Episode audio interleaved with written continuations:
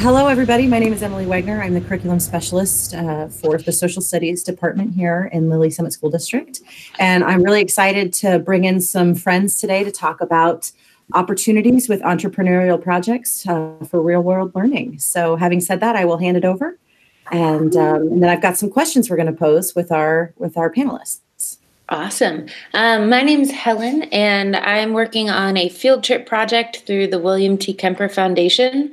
Um, I have been a part of this journey this year to start the Learning Collaborative, um, and we've really taken this distance and different learning time to uniquely approach how museums can be integrated into curriculum. So, we've done a lot of rethinking about how our cultural partners around Kansas City can utilize um, classrooms and how they can engage students in uh, really authentic learning. My name is Ovie Oghenejobo. I'm assistant principal at Lee Summit High School, and uh, I've also been working alongside of these two lovely individuals and just kind of help bridging the gap um, from the education side and partnering with museums to think of innovative ways that we can connect and reach out to our students. Excellent. Thank you both for being here today. We're really excited to hear from you. How can working with museums provide a way to build skills, experience, and more importantly, community? Yeah, I think museums are often underutilized and libraries and kind of all of the um, arts and cultural institutions that we're so lucky to have here in Kansas City we don't look at as much as the career exposure that they can have but running one of those institutions it is there's levels of nonprofit management of history and um, kind of all of the operations that happen behind that. Um, so I think one of the exciting things that um, this project offers and that museums are, I think, um, really getting open to is that opening up their doors to really understand what a lot of those career opportunities look like um, because a lot of people never get to see the behind the scenes and don't really understand um, that world. So that's one of the exciting things i think about these entrepreneurial experiences. Our society is constantly changing but you know our institution doesn't necessarily change as quickly as our society does. But now we have been presented with an opportunity, and this pandemic has forced us to think of creative ways to connect with our students. And what more fitting way to connect with our students than within our local institutions, such as our museums, where they have these artifacts, they have these real world learning opportunities that can directly connect with our students and to give them an opportunity to close the textbooks, to give them an opportunity to close their computers, to give them an opportunity to leave the four walls of the school building and to go out in the real world and visit these places that are literally in their backyard and to see it firsthand and have a hands-on experience with the museums. I think that is the powerful things that these museums can bring to us and it gives opportunities for our students to get up, move around and interact with people who are different than them and learn in a way that they're not accustomed to. I think you bring up a really good point there, uh, about this work, this energizing, this new thinking, um, and also the idea that I think there's a lot of misconceptions of what schools and communities think some of these institutions have to offer versus what they really do have to offer, and vice versa. I, I, I feel a lot of untapped potential here. And this time we've had over the course of the past several months has allowed us to sit down and out what there just might be if we can think a little bit. And that's what I find so exciting about this is that we literally can do just about anything that we want. We just need to have a little bit of um, creativity and vision and um, permission to think differently. What are the benefits to employers, or in this case, museums or institutions, cultural institutions, for mentoring students in an authentic project such as this? So many of our partner organizations want to engage youth much more effectively. Um, and so they are looking at how can we partner and employ um, through kind of a credit bearing way young people to help design that marketing outreach design what's going to work um, to get young people engaged in history museums and um, libraries and arts organizations.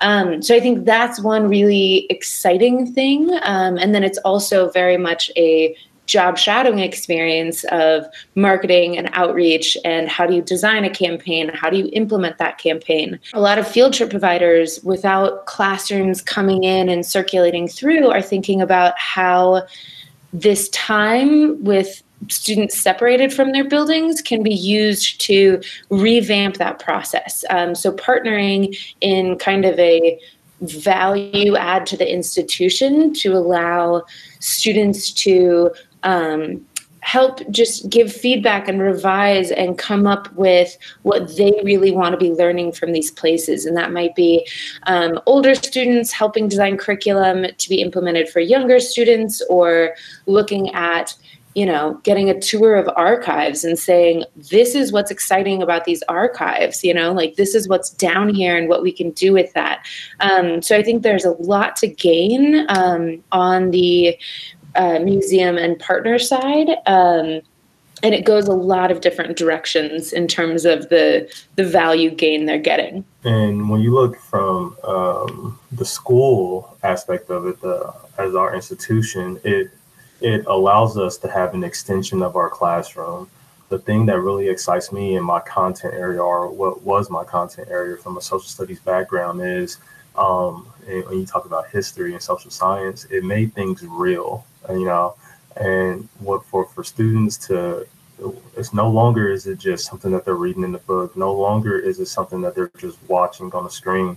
It's something that they can see in front of them and it really kind of gets that that starts your general uh, critical thinking. Um, um, so it's the extension of the classroom, no different than what a Chromebook can do for a student and allows uh, teachers to infuse technology into the classroom. Now we're bringing in these artifacts into the classroom and we're giving a different perspective.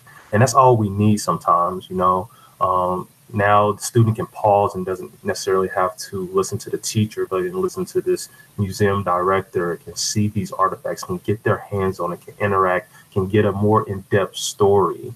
You can get the professionals in on them talking about these artifacts that these students are working with. So now it's not so much that I just read about this, I actually saw what this looks like and I got a more in-depth touch and it's infused in the arts, it's infused in the libraries, it's infused in the museums. It's these things that they these kids know about, but they've probably never been inside of them. So now that they go inside of it and they see what this can do, it's like, hey, I like that. Can we do something like this again? And now we've created a partnership.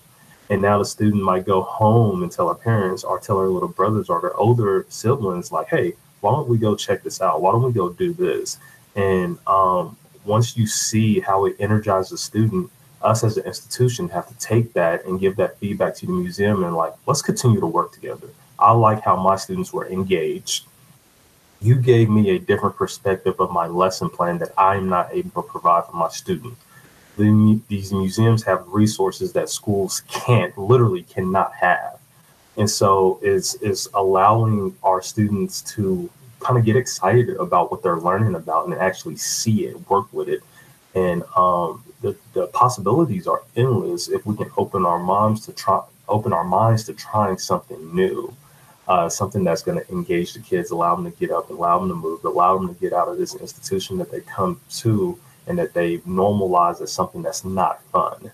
But now we're showing the ways that we can have fun we can get our community involved and we can provide a safe um, fact driven reliable sources education for our kids, I don't see how anybody can be upset with that, including the kids themselves. It is empowering students to engage in ways that they're comfortable with, and that doesn't always have to look the same. That kind of brings us into the last question that we were going to discuss with this, um, which is museums are places that want to give voice to a community. What are ways that students could partner with these institutions, and how can this impact uh, the a community at large. When you think about the events that took place in uh, 2020, specifically the summer, specifically with race relations and uh, the the snowball effect that that has on our community, and that works its way back into schools, it can be a little nerve wracking nerve wracking for an educator to talk about those things, especially if they don't feel comfortable themselves talking about it. It doesn't mean that we don't have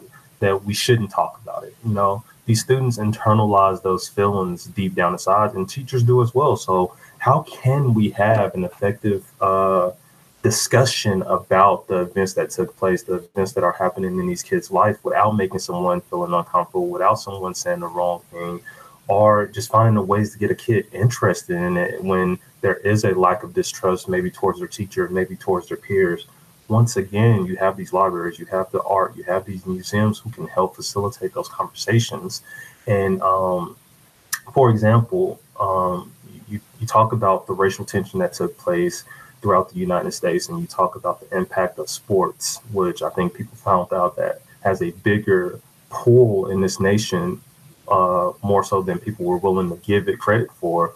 But you know, those are two conversations that people may not know how to facilitate. But just think about the power in uh, taking your class to the Negro Leagues museums here in Kansas City and talk about that the fact that hey, these people once lived in a time where you could argue that was much worse than what you're going through right now without none of the technology and they felt very isolated and they didn't get along with people who looked like them but at the same time they were they brought together for a common goal which was to win a sport or to talk about that it was bigger than sports so now when you see the lebron james it's not just sh- shut up and dribble basketball you can think about the impact that Jackie Robinson had and how he paved the way for people like LeBron James, and that this is bigger than sports. These are the livelihoods of the people that we're talking about. So if you're a sports lover, now you're like, hold on, uh, I'm talking about equity during the school hours was something that I enjoy as a baseball player. Or if you're not infused with sports, you're saying that, hey, I'm driven by equity,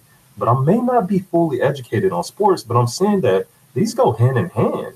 And that at the at the end of the day, we really got to be unified if we want to ever move forward in any way, shape, or possible. And going through the trials and tribulations of these athletes, for examples, and talk about their journeys to overcome racism, to overcome equity. How powerful is that for students to see that in real life and watch the journey, see the jerseys, recap the games, talk about the impact and what it had, now, when they turn back and it's 2020, 2021, and they look at sports and they see, I get it now. I get why these athletes feel this way. I get that it's bigger than the color of your skin. I get that this is bigger than money. I get that politics actually plays a role in here. That's something that a classroom probably can't properly execute. You know, when you see it and you see how uh, white people felt, you see how black people felt, you see how the media portrayed the stories, and you have this professional at the museum, or you send it in the arts, or you send it in these libraries, and they're putting it in your classroom now, it's much more powerful than just reading about it. It's much more powerful than just watching a, t- a TV clip. You're seeing these people who are expert on these subjects, and students have the ability to ask to ask questions and that gives them a sense of empowerment because it's like okay what more can i do with this? And the museums want that because now it's like all right how about instead of us creating a lesson for you why don't you help us create a lesson for other peers uh, uh, your peers or other schools? And like now a student is not only learning but they're getting a say on what they get to teach not only for themselves for their peers and other schools now you're giving them a platform to speak. Now you're giving them a platform to be heard. And think about how powerful that is for your marginalized students who probably didn't have a sense of belonging prior to the lesson. The museum single handedly provided that for you as a teacher and for your students. And now they feel like they belong. And now what are they going to do? They're going to want to replicate that multiple times over. Okay. And so now there's a sense of pride. And now they're learning without realizing they're learning. And that's the ultimate goal that we want as an institution. We want to inspire these kids to be a little bit better than when we first met them. The museums can help us do that. We already fight an uphill battle as an institution with everything that we try to do at the schools. We don't have to do it alone. The same way we will never overcome racism, sexism, socioeconomic problems in this country until we start working together. Well, let's stop isolating our museums, the arts, and the libraries and bring them into our school building because they're already inviting us into their building. And if we can unite, now we're inspiring our kids to be a little bit better than when we first met them. gives me the chills to hear you talk about all of those possibilities. And so um, we we're running out of time here. Um, so Helen, I would like to hear you share a little bit about because this, this is an entrepreneurial project. So talk to me a little bit about what maybe some options for that might be uh, from what you've been talking about with your museum friends. Yeah, so I think with those entrepreneurial projects, um, like a lot of them, you know, is what Ovie's talking about is that like really highly influential learning. And I think there's also a big level of having agency and having impact. Um, so we talk a lot in the learning collaborative about that building sense of belonging through telling stories and with many roles at museums, a lot of which have gotten cut, unfortunately, in the past couple months. Um, there's not the same number of docents and interpretive planners and educators. So, contracting and working with schools directly to give those roles and give that um, influence to young people, I think, is one of the big spaces where there's potential for entrepreneurial projects um, in collaboration with museums. Tell new stories, like find new ways to connect, find new ways to welcome and give people a sense of belonging. Um, so I think the possibilities are really open ended, and I think that um, museums are incredible like my main message from them is they are so open and willing and ready and if at times they're they're not the best at reaching out and connecting in the perfect way reach out to them um, you know connect with the learning collaborative and we have a really vibrant community there um, but these opportunities are out there and now is really the time to um, strike and push them forward okay well thank you so much. Any final thoughts before we sign off for today? Uh, my final thought is just um, we we have to continue to meet our, our students where they are. And the only way we can do that if we are willing to change. If we expect them to change and adapt to the society in which they live in, we must we must too change as an institution and be willing to meet them where they are and to accommodate the needs and the requests that they're sharing. And these kids just need a different approach. And I think this is an excellent way. And I think we have to be open minded. We have to be willing and wanting to mm-hmm. provide the best for our students, meeting them where they at by coming up with some innovative ideas like this to connect them.